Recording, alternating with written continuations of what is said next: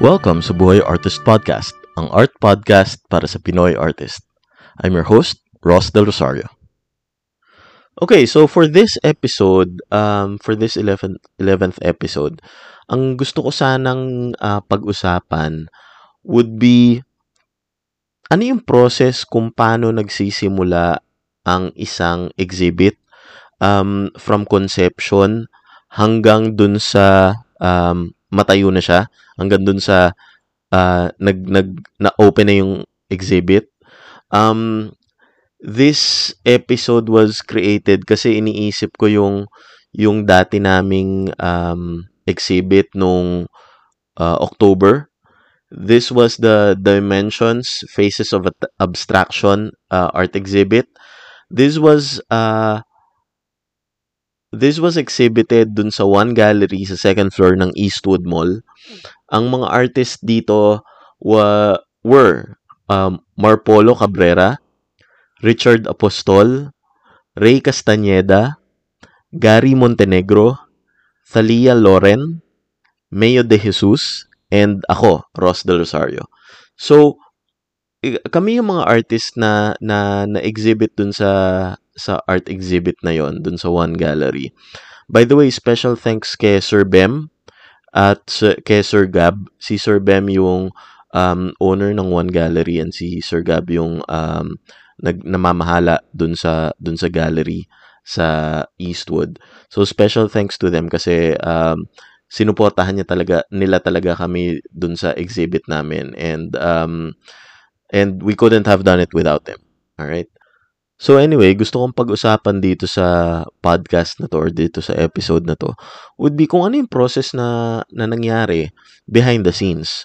Dun sa kung ano yung um, nangyayari even before mag magkaroon ng opening dun sa um, dun sa gallery mismo. By the way, um, this was a question raised by uh, one of uh, my newest subscribers, si at T James underscore XXV. Um, minessage niya ako sa Instagram about how he can uh, start an exhibit. So, ikikwento ko na rin yung experience ko. This would be an answer to uh, his question as well. Alright?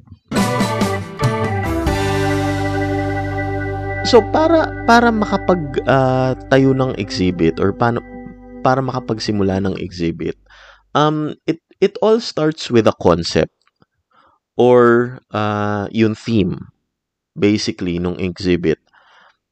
Ano ba yung i-exhibit mo?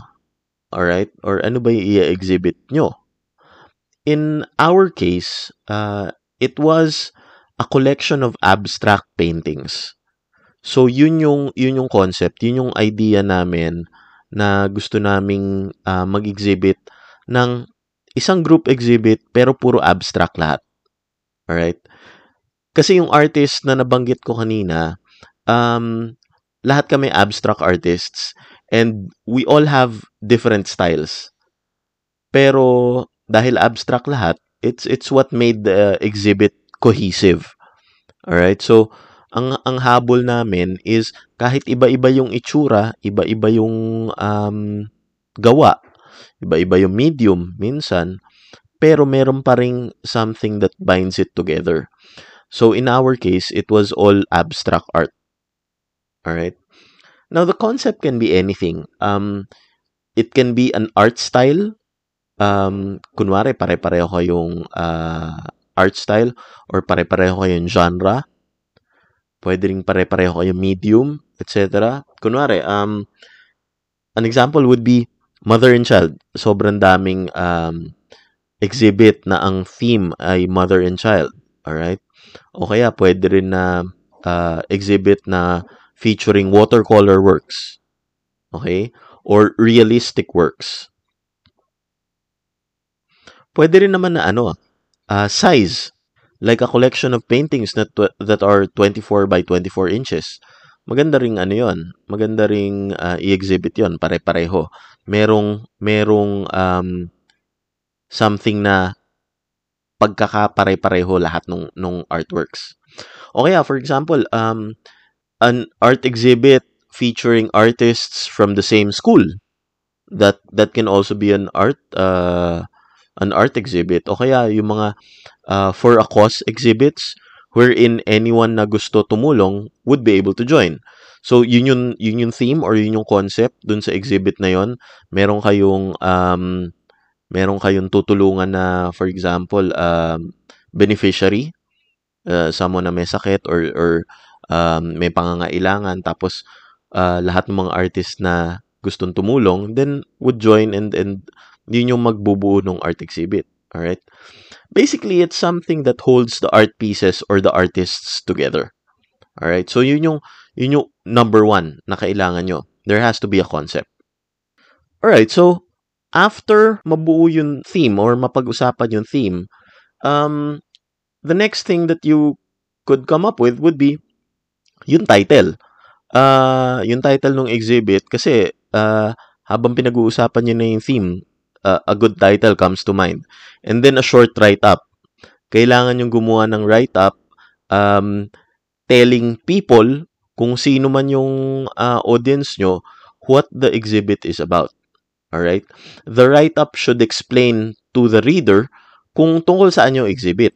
Ano yung concept or o kaya ano yung theme. Kasi baka hindi sobrang obvious eh. Right? So, kailangan mong i-explain dun sa write-up. Alright? So anyway, kasabay ng paggawa ng title at saka nung write-up, kailangan binubuo nyo na rin yung line-up ng mga artists. Alright? And yung mga artwork na i-display. So, halos naman uh, magkakasabay naman lahat eh. Yung concept, yung title, yung write-up, at saka yung kung sino yung roster. Kung sino yung actual nakasali. Okay? So, ideally, dito papasok yung pag-curate. Okay? Kasi essentially, yung pag-curate, ang ibig sabihin ng pag-curate, it involves choosing the right artists and the right artworks. Pipiliin kung sino ba yung dapat kasali at sino yung uh, ano yung artworks na dapat i-exhibit. Yung curator ang magdedesisyon kung anong artwork ang nababagay sa grupo. Tapos sa ingress ng event, siya yung magdedesisyon kung paano aayusin yung mga paintings. Sometimes, ito ay ginagawa ng gallery representative kung sino man yung um, uh, taga sa gallery na yon. Minsan naman, yung mga artists na mismo ang nagko-curate sa sarili nila. Okay? Pero in essence, ang pag-curate talaga, pipiliin kung ano yung mga uh, artworks na na tama dun sa exhibit na yon. Now, I guess in my experience from from other group exhibits that I've been in, uh, dun sa mga uh, past exhibits na nasalihan ko, usually nahihiya yung mga tao, especially kung kunwari kapwa artists, usually nahihiya silang magsabi na itong artwork na to ay hindi nababagay. Kahit malinaw naman na hindi nababagay or hindi sumunod dun sa tema. Um, I guess yun yung dun lumalabas yung pagka Pilipino natin wherein um, ayaw nating maka alam mo yun, magkaroon ng sama ng loob yung kapwa artist sa atin. Um, pero ideally talaga, um, for the good of the group, dapat naman talaga i- i-filter. Dapat naman talaga tignan ng bawat isa yung um, unang-una, tignan mo yung sarili mong gawa i-assess mo sa sarili mo, eto bang gawa kong ito ay nababagay sa grupo. Okay? Sumunod ba ako dun sa concept? Sumunod ba ako dun sa theme? Sumunod ba ako dun sa napag-usapan? Okay? Kasi napakaraming artist, medyo makapala mukha eh. Or, um, alam mo yun, sa kagustuhan nilang sumali sa exhibit kahit hindi naman talaga nababagay, uh, pinipilit nilang isama. Okay? So, I mean, I'm not, I, I don't have a specific um, experience or instance in mind. I just know na nangyari siya in the past.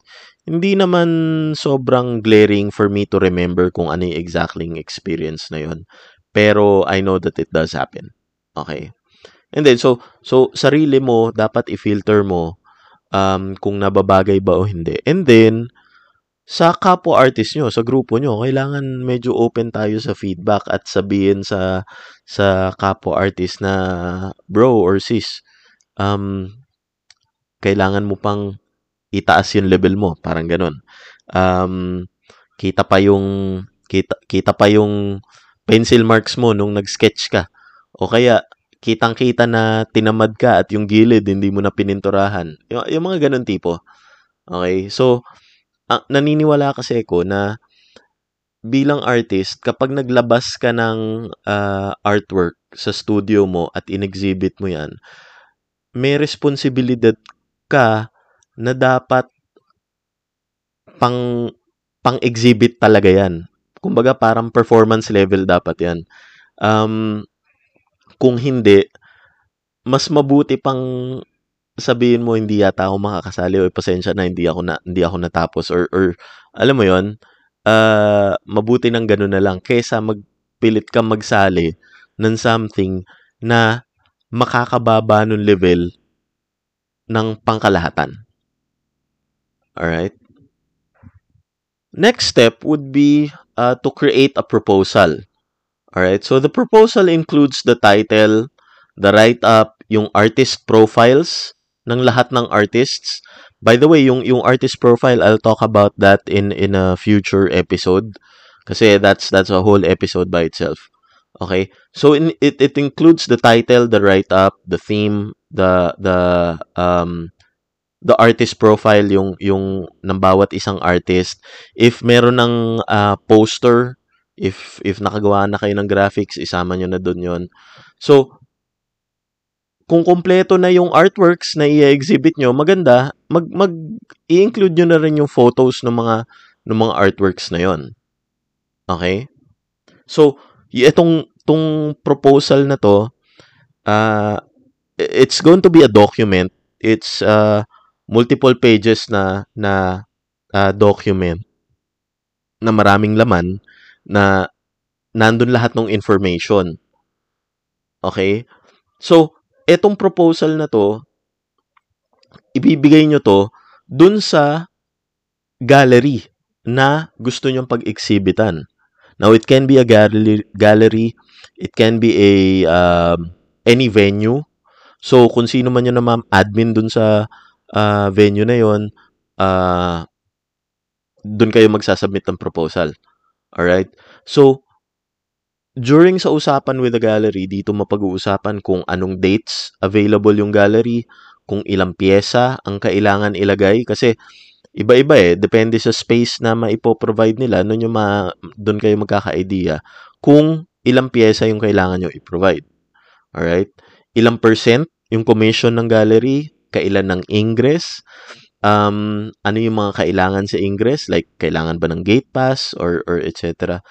Importante dito, pag nag-uusap na kayo with the gallery, um, kailangan nyo mag-ocular. Alright? So, medyo hindi hindi exactly sunod-sunod tong lahat ng mga sinasabi ko ah. Kasi while you're creating the proposal, kailangan meron na kayong um, target gallery na planong pagpasahan nung uh, proposal nyo. And basically, dapat nakapag-ocular na kayo doon para may idea na kayo ganong karami bang artworks yung i- ihahanda nyo. Ganong kalalaki ba. Okay? Nababagay ba yon dun sa tema nung uh, gallery itself? Okay? So, kailangan medyo sabay-sabay yan. So, kahit hindi pa umuoo yung gallery, kailangan nagdo-due diligence na kayo, kailangan pinag-aaralan nyo yan. And then, once umuo na yung gallery at nagbigay na ng dates at nagbigay na ng details, kailangan isusunod nyo na dun yung mga ibang uh, kailangan nyo, like yung mga gate pass, yung mga um, kailangan nyo sa ingress. So, yung mga dates yan, pag umuo na yung gallery, tsaka nyo lang man, naman malalaman yun eh. Alright? So, medyo medyo simultaneous lahat ng mga tong ano, nag-overlap sila yung mga pinagsasabi ko ngayon. Alright? Okay, so um let's assume na kunwari buo na yung roster nyo. Ngayon, uh, by the way, ano dito ah, uh, needless to say, im- ang pinaka-importante sa lahat ng pinag-uusapan natin dito ay yung artworks nyo. Huwag nyo kakalimutan na yung artworks nyo, eh, gawin nyo ng maayos at tapusin nyo bago yung date. Especially kung kunwari yung artworks nyo ay kailangan ng mahabang time. Um, meron akong mga experience before na day na ng Ingress o kaya day na nung opening, yung artist naghahabol pa at nagpipinta pa. Pagdating dun sa actual event yung yung painting niya basa pa. Kasi oil paint di naman matutuyo yun agad-agad. So kailangan may tamang time management okay so kailangan may idea kayo kung ganong ganong katagal ba yung kailangan ko at magagawa ko ba siya in time alright so yung pinag-uusapan ko dito sa episode na to is all about preparation tungkol dun sa sa exhibit. Pero again, ang pinaka-importante yung artwork nyo. Huwag na huwag nyo kakalimutan na yung artwork nyo eh dapat top notch. Magandang maganda, pang exhibit. Yung hindi ka mapapahiya, hindi mapapahiya yung mga kagrupo mo. Or hindi mapapahiya yung gallery. Pag in-exhibit nila yung gawa mo, tapos sa gallery nila, tapos yung gawa nyo, eh, hindi maganda. And I've I've seen um instances na ganun uh, na alam niyo yun, medyo nakakahiya. Uh, I mean, if there if there are um artists who have been in the business for a while who are listening to to this podcast, masasabi nila na oo, may mga ganun ngang experiences. nag exhibit ng hindi tapos, nag exhibit ng um alam niyo yun, uh, subpar na nagawa. Um, dahil dito ko lang naman sa podcast masasabi na medyo nakakaya yon. Pero syempre, sa labas, eh, nakakahiyan sabihin ng harapan eh. Alam nyo naman. Dahil dito sa Pilipinas, medyo sensitive ang mga tao when it comes to um, feedback. Um, even if it's the truth or even if it was um, yun, delivered na medyo maayos naman pagka-deliver mo, wala ka namang um, intention na mga insulto, uh, hindi nila, minsan hindi nila ina-accept ng, ng maayos eh. Pero, kaya ako naman sinasabi is to make sure na kung isa ka nga dun sa mga baguhang artist, eh, para masigurado na ikaw ay huwag magiging isang isa sa mga ganong klaseng artist kung kung nakikinig ka ng podcast ko, hopefully ma-inspire kita to make sure na lahat ng nilalabas mong output eh top caliber. Medyo alam mo, medyo hindi nakakayang i- itabi sa ibang uh, mas established na artists. Alright? So anyway, so bago dumating yung actual event, um, or bago dumating yung ingress, kailangan mag-prepare ka ng mag-prepare kayo ng mga iba-ibang mga marketing collaterals. And this includes yung mga poster. So, usually kailangan yung isa sa inyo kailangan yung mag uh, mag-ala graphic artist na gumawa ng poster para dun sa grupo um both online and offline ito medyo uh, pet peeve ko 'yun eh pag pag gumagawa ng mga online collaterals um kailangan you have to be aware dun sa ano ba dapat na size and ratio na kailangan kong gamitin. Kasi usually if you're going to post it in Instagram o kaya in Facebook maganda talaga yung square eh. Pero kung gagawin mong cover uh, art cover photo yon kailangan landscape. So, depende na lang kung saan nyo gagamitin. Kunwari, ang pinag-uusapan natin ay um, poster na yung ididikit sa sa labas ng ano ng um, ng gallery. So usually ano 'yan, uh, portrait uh, ang orientation 'yan. So 'yun, yun yung mga kailangan niyo i-prepare. Usually naman ano 'yan eh. Uh, iisang design na adjusted lang into square, into landscape uh, orientation or into portrait orientation. Basta basically nandun yung details, nandun yung um, title, nandun yung pangalan ng mga artists, nandun yung dates, nandun yung venue. Okay? Anything na kailangan malaman ng viewer para mapuntahan niya yung exhibit nyo, ilagay nyo doon. Okay? So, lahat yon dapat nando sa poster. Next would be yung catalog. Um, mas medyo mas professional kapag dating ng uh, ng viewer doon or yung yung potential collector doon, meron siyang makikita na parang booklet nandun lahat ng mga um, artworks. May may may picture yung mga artworks, may details yung mga artworks, may presyo yung artworks para at least medyo mas mas madali siyang maka maka maka-view, makatingin, mahanap niya lahat ng mga artworks, makita niya ng uh, ng isang uh, bagsakan, nasa nasa kamay niya lahat. Hindi 'yun kailangan niya pang ikutin. Malay mo meron siyang isang panel na hindi makita. Sayang naman yung artwork na, nan, na nandun sa panel na 'yon, right? So, um, again, padaliin mo yung uh, padaliin mong yung potential customer na bumili. Padaliin mo yung viewer para makita yung artwork mo. Okay? Huwag mo siyang pahirapan. Big, bigyan mo siya ng ano, lahat ng ways para para magawa niya yung ano, para makapag-decide siya. Okay? So, a catalog would be good. Mas professional yung catalog niyo, mas maganda. Syempre. Alright? And then, uh, another thing na kailangan nyo i-prepare is title cards. Okay, so e- ito yung yung um, details ng painting na nakalagay dun sa tabi nung artwork. Nandun yung kung sino yung artist na gumawa, ano yung medium, ano yung size, um, ano yung title nung artwork na yon.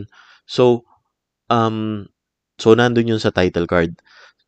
Kaya importante na maaga pa lang, uh, a few days before magsimula yung exhibit, eh natapos nyo na lahat ng artwork nyo. Kasi pipicturean nyo pa lahat yun eh. Okay? Pipicturean nyo pa lahat yun, gagawa ng catalog. Lahat ng details, ipapasa nyo sa isang tao, magle-layout pa yun ng, uh, ng mga title cards.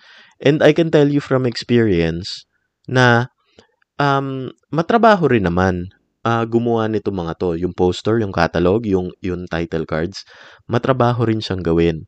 And i-appreciate nyo na lang kung merong isa dun sa mga uh, sa grupo nyo, dun sa grupo ng artists na nagagawa nun. Kasi remember, hindi naman to paid uh, na trabaho eh. Hindi naman hindi niyo naman siya binabayaran para mag-layout eh. And dami-dami niyang ile-layout. So, i padaliin nyo rin yung ano niya, yung trabaho niya. Huwag naman kayo magpasa ng sobrang late at ingress na at tsaka lang kayo magbibigay ng um, details tapos siya yung maghahabol. Um, kawawa naman yung tao. So, um, uh, respeto na lang para dun sa oras at dun sa trabaho niya. Okay, be professional. Okay. So, aside from that, uh, uh, what else would you need? Uh, kailangan nyo rin ng, ay hindi pala kailangan, optional, yung, kunwari, Sintra standees, ito yung medyo malalaking uh, standees na, na uh, parang cardboard cutouts na nakalagay yung details nung, nung uh, exhibit nyo. Kung, kung for example, sa mall, yung exhibit nyo, usually mag- maganda na may Sintra standees para pwede nyo ikalat sa mga entrances ng mall to lead uh, viewers dun sa exhibit nyo. Okay? Um, what else? Pwedeng maggumawa kayo ng mga flyers na pwede nyo i- i- ikalat dun sa mga, um, for example, sa mga condos, sa mga offices sa malapit, mga ganun. Um, optional din, kunwari gusto nyo gumawa ng website. I've seen, um, I've seen exhibits na meron ding website uh, na catalog um, ang ginawa pala namin dun sa previous exhibit namin, dun sa tabi ng uh, sa artwork nila, merong title card, nandun yung details. Pero dun sa title card, meron ding QR code. Yung QR code, pag skinan mo, um, it will lead you to a website and it would give you even more information about the artwork and the and the exhibit itself. So, um, gusto mong ma gusto mong ma-cover lahat ng bases eh. Gusto mo kung kunwari alam mo na yung viewer medyo mas uh, mas techy siya, at least meron siyang QR code na pwedeng gamitin. Kung medyo mas traditional siya, medyo mas old-fashioned siya, meron ka nakahal- nakahandang printout ng catalog na pwede mong ibigay. So, kung ano, saan man sila komportable, uh, covered mo sila. Hindi mo mawala yung information na kailangan mo ibigay. Alright? Um, what else? Meron, meron din mga exhibit na naglalagay din sila ng video, like, um, parang uh, behind the scenes ng uh, exhibit, nung kung paano ginagawa yung artworks, yung mga ganyan, pwede rin naman yon um, basically any any marketing collateral that would make your exhibit stand out um ayun pwede niyo subukan. And and exhibit niyo naman yan eh wala naman yang ano eh um black and white na o oh, eto lang kailangan mo gawin and eto hindi mo pwedeng gawin. Wala alam mo yon medyo it's it's really up to you and your creativity kung ano yung gusto mong gawin. Okay? Alright, so, uh, aside from dun sa mga nabanggit ko, ano pa yung mga kailangan mong gawin para dun sa um, exhibit? Huwag na huwag na huwag mong kalimutan mag-invite. Especially sa mga collectors. Okay? Huwag na huwag mong gagawin na aasa ka lang na yung gallery uh, mismo ang mag invite ng uh, ng guest nila para sa exhibit mo or exhibit nyo. Okay? Ngayon, dito uh, papasok yung uh, pros and cons ng uh, ng grupo eh. So pag grupo, pag pag group ex- exhibit, mas marami kayo dun sa grupo, mas marami kayong uh, tao dun sa exhibit.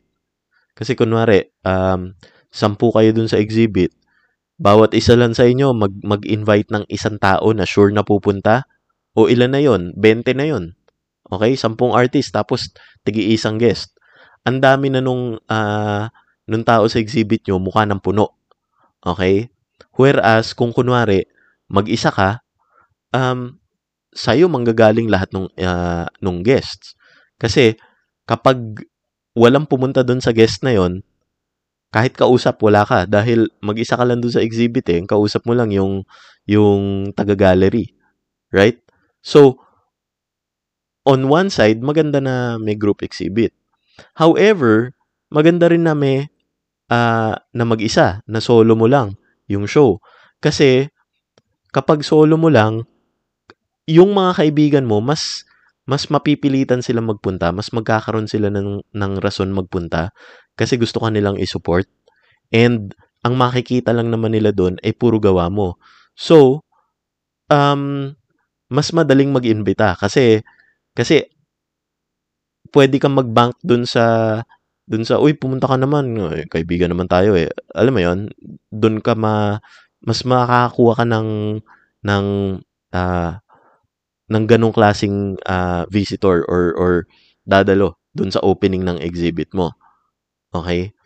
Um, so it can go both ways, depende na lang sa inyo, sa network nyo. Pero ang wag na wag nyo kakalimutan is mag-invite. Okay? Huwag kayong umasa na mag mag-post kayo sa sa Facebook tapos naglagay kayo doon. Oy, guys, punta kayo ah. Uh, o kaya, uh, guys, see you there. 100% walang pupunta doon. Kasi yung mga yung mga Facebook friends mo, iniisip nila, okay, may exhibit siya, pero hindi niya naman ako inimbita ng personal eh. Parang general lang eh. So, malay ko ba kung ako talaga yung gusto niyang pumunta doon? So, if you really want people to go to your exhibit, per, gawin yung personal yung uh, invitation. I-message nyo siya uh, ng personal, i-text nyo, tawagan nyo para pumunta siya. Okay? And even then, hindi pa nga sigurado yun eh. Kahit nga yung sa mga kasal, hindi naman sigurado, hindi naman 100% lahat ng invitado pumupunta, di ba? So, um, especially do sa mga ganito na hindi naman one-time occasion. Ang exhibit naman kasi, kung yung mga ma- masisipag na artist, minsan, buwan-buwan meron silang exhibit. May mga multiple exhibits nga in a month eh. So, um, mas madaling humindi dun sa mga invitation ng ng ganito, ng exhibit, 'di ba? Unless siguro kung kung first um yung kung first kasi minsan medyo mas mas special eh. So yung mga kaibigan mo mas mas malamang pumunta kapag first solo exhibit mo. Pero in general alam niyo 'yon, kung kung pang walong exhibit mo na, ah uh, siguro ibang ibang ano na, ibang iba na yung grupong pupunta. Hindi na yung mga close friends mo, pero yung mga collectors mo na yung pumupunta. Yung mga uh, nangongolekta na ng artworks mo, sila na yung pupunta. Alright? Okay, so, Ingress Day. Ano ang kailangan uh, tandaan pagdating dun sa Ingress? Now, usually, ang Ingress um, in most of the exhibits that I've joined, usually night before or day before, noon nangyayari yon ingress. Okay? So, um, there are some special situations wherein ang ingress nung araw na yon like for example, yung exhibit namin last October, ang, ah hindi, day before pala yan. Hindi. May exhibit kami Kailan ba yun? Hindi ko na matandaan. But, but there was an exhibit na yung, yung ingress was on on the morning of yung grand uh, opening na talaga nung araw na yon, nung umaga na yon, noon kami nagsabit. Okay naman, uh, natapos naman, pero um, mas madalas na nangyayari nagsasabit day before. Okay, or night before. Alright, mga ta- kailangan tandaan about sa ingress. Number one, be on time. Um, especially yung kung group exhibit yan, lalo na. Kasi, uh, pro tip yan eh.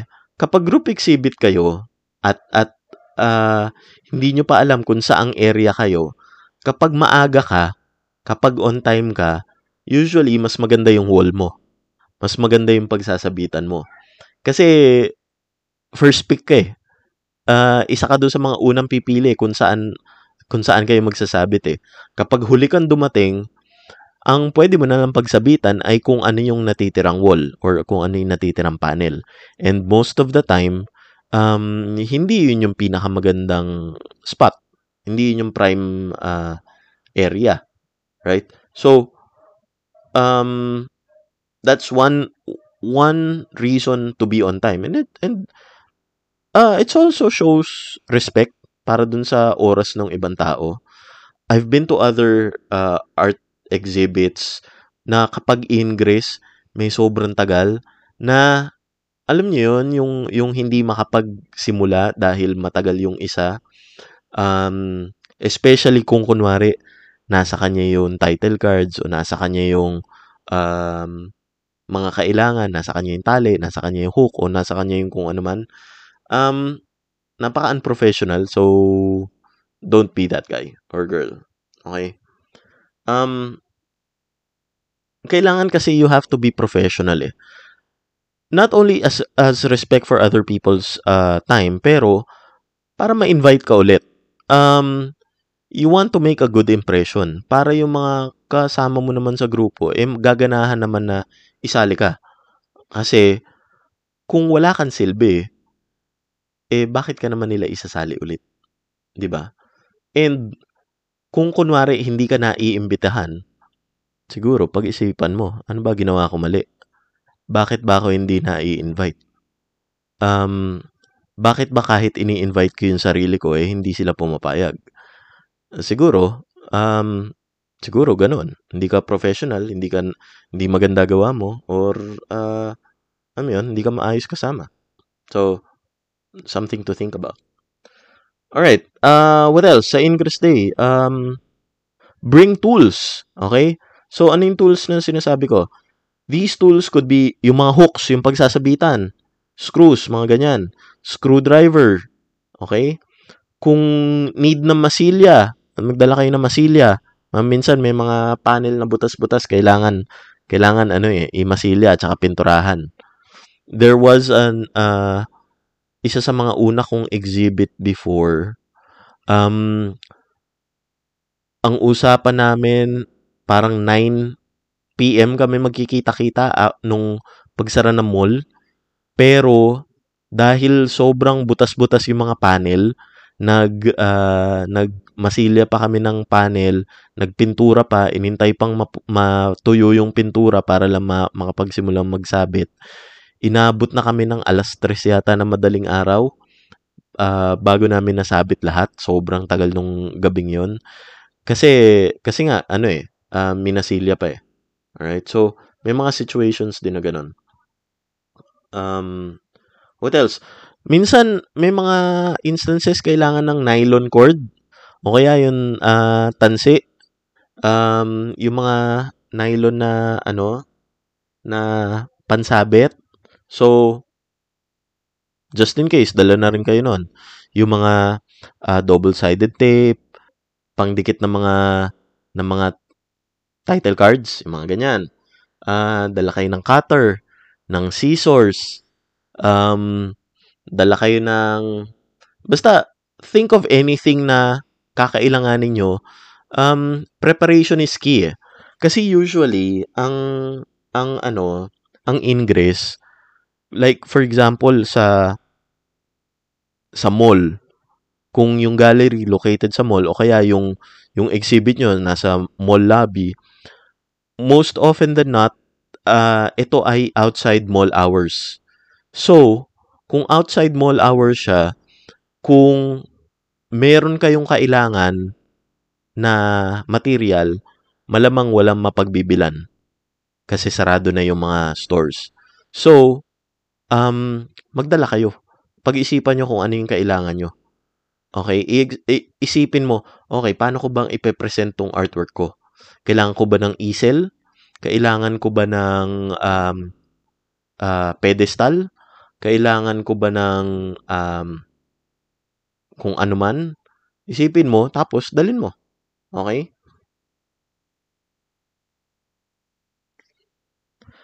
Alright. So, yun yung ano, um, yun yung preparation up to dun sa exhibit. Ngayon, eto na, opening day na. Etong opening day, hindi pa rin to ano, smooth sailing.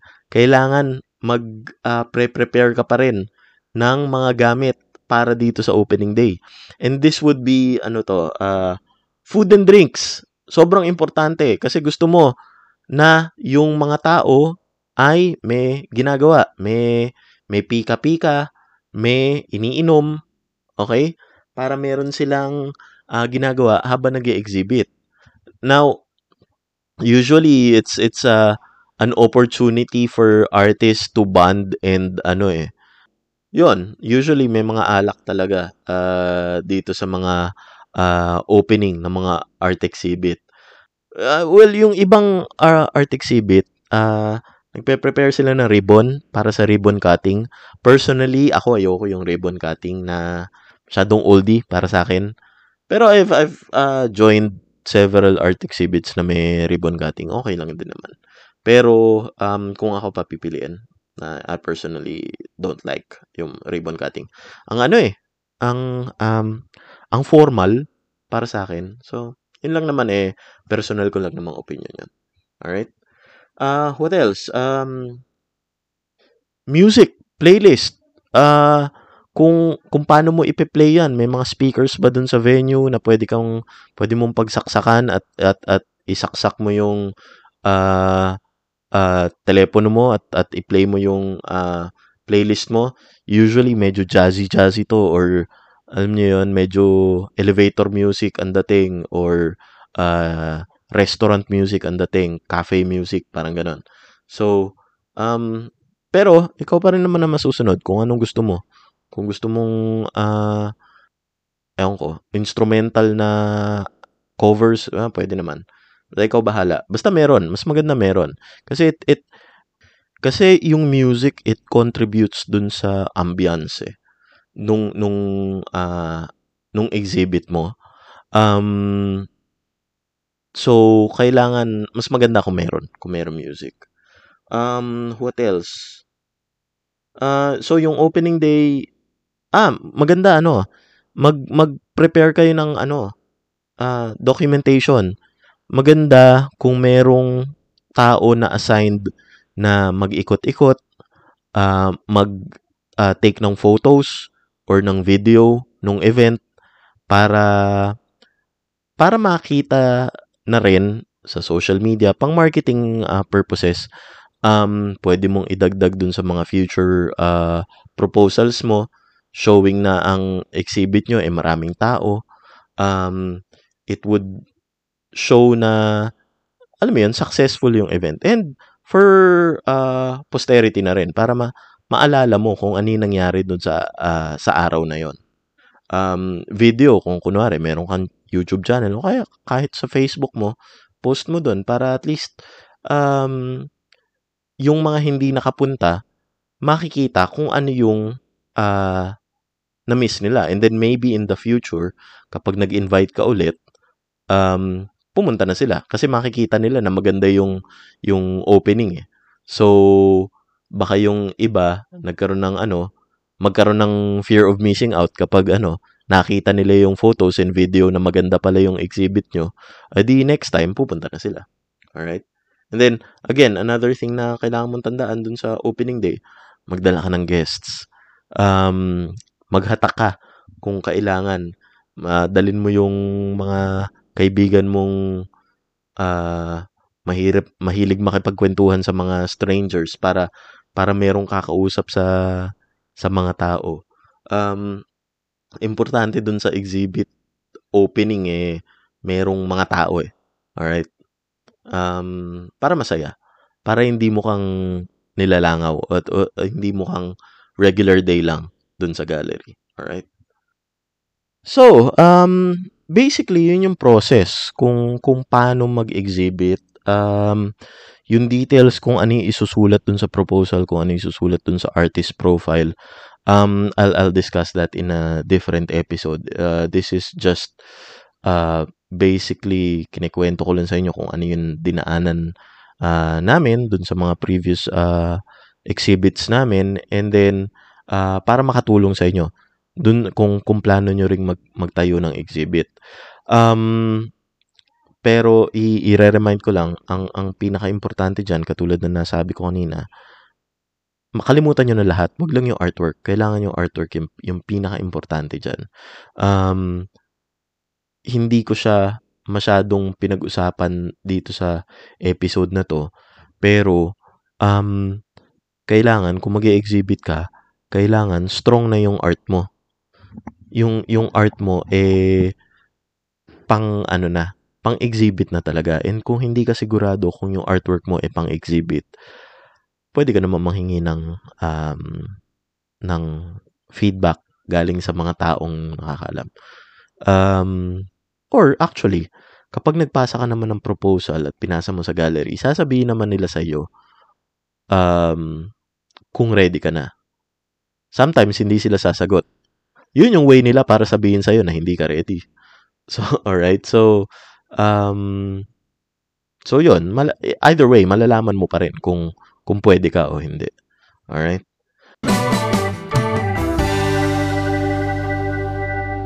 Okay, so, um, that's my episode for today. Um, samahan nyo ako ulit dun sa mga susunod na mga episode. By the way, para dun sa mga nakikinig dun sa podcast na ito sa YouTube, makikita nyo dun yung mga um, recently kasi nag, nagpo-post ako mga demo uh, portraits So if you're into that kind of stuff, um, go ahead and uh, view nyo yung mga mga videos na in-upload ko recently. And I would like to ask uh, everyone kung hindi pa kayo nagso-subscribe dun sa YouTube channel ko, please uh, subscribe, like the videos, and uh, click the bell icon para ma-notify kayo. Um, I'm going for ano eh, um, yung next milestone is 1,000 subscribers. Medyo malayo pa ako doon pero hopefully uh, maabot ko rin siya. And um, kasi I mean, just just for something for me to aim for. So yun. So kung nagustuhan mo yung um, episode na to and kung meron kang kakilala na young artist na sa tingin mo magbe-benefit sa mga pinag-uusapan ko dito, um, please, uh, pa-share naman yung ano ko, yung channel ko para at least makatulong sa kanila and makatulong na rin sa akin. Alright? So, hanggang sa susunod na episode, um, again, I'm, my name is Ross Del Rosario. Um, bye!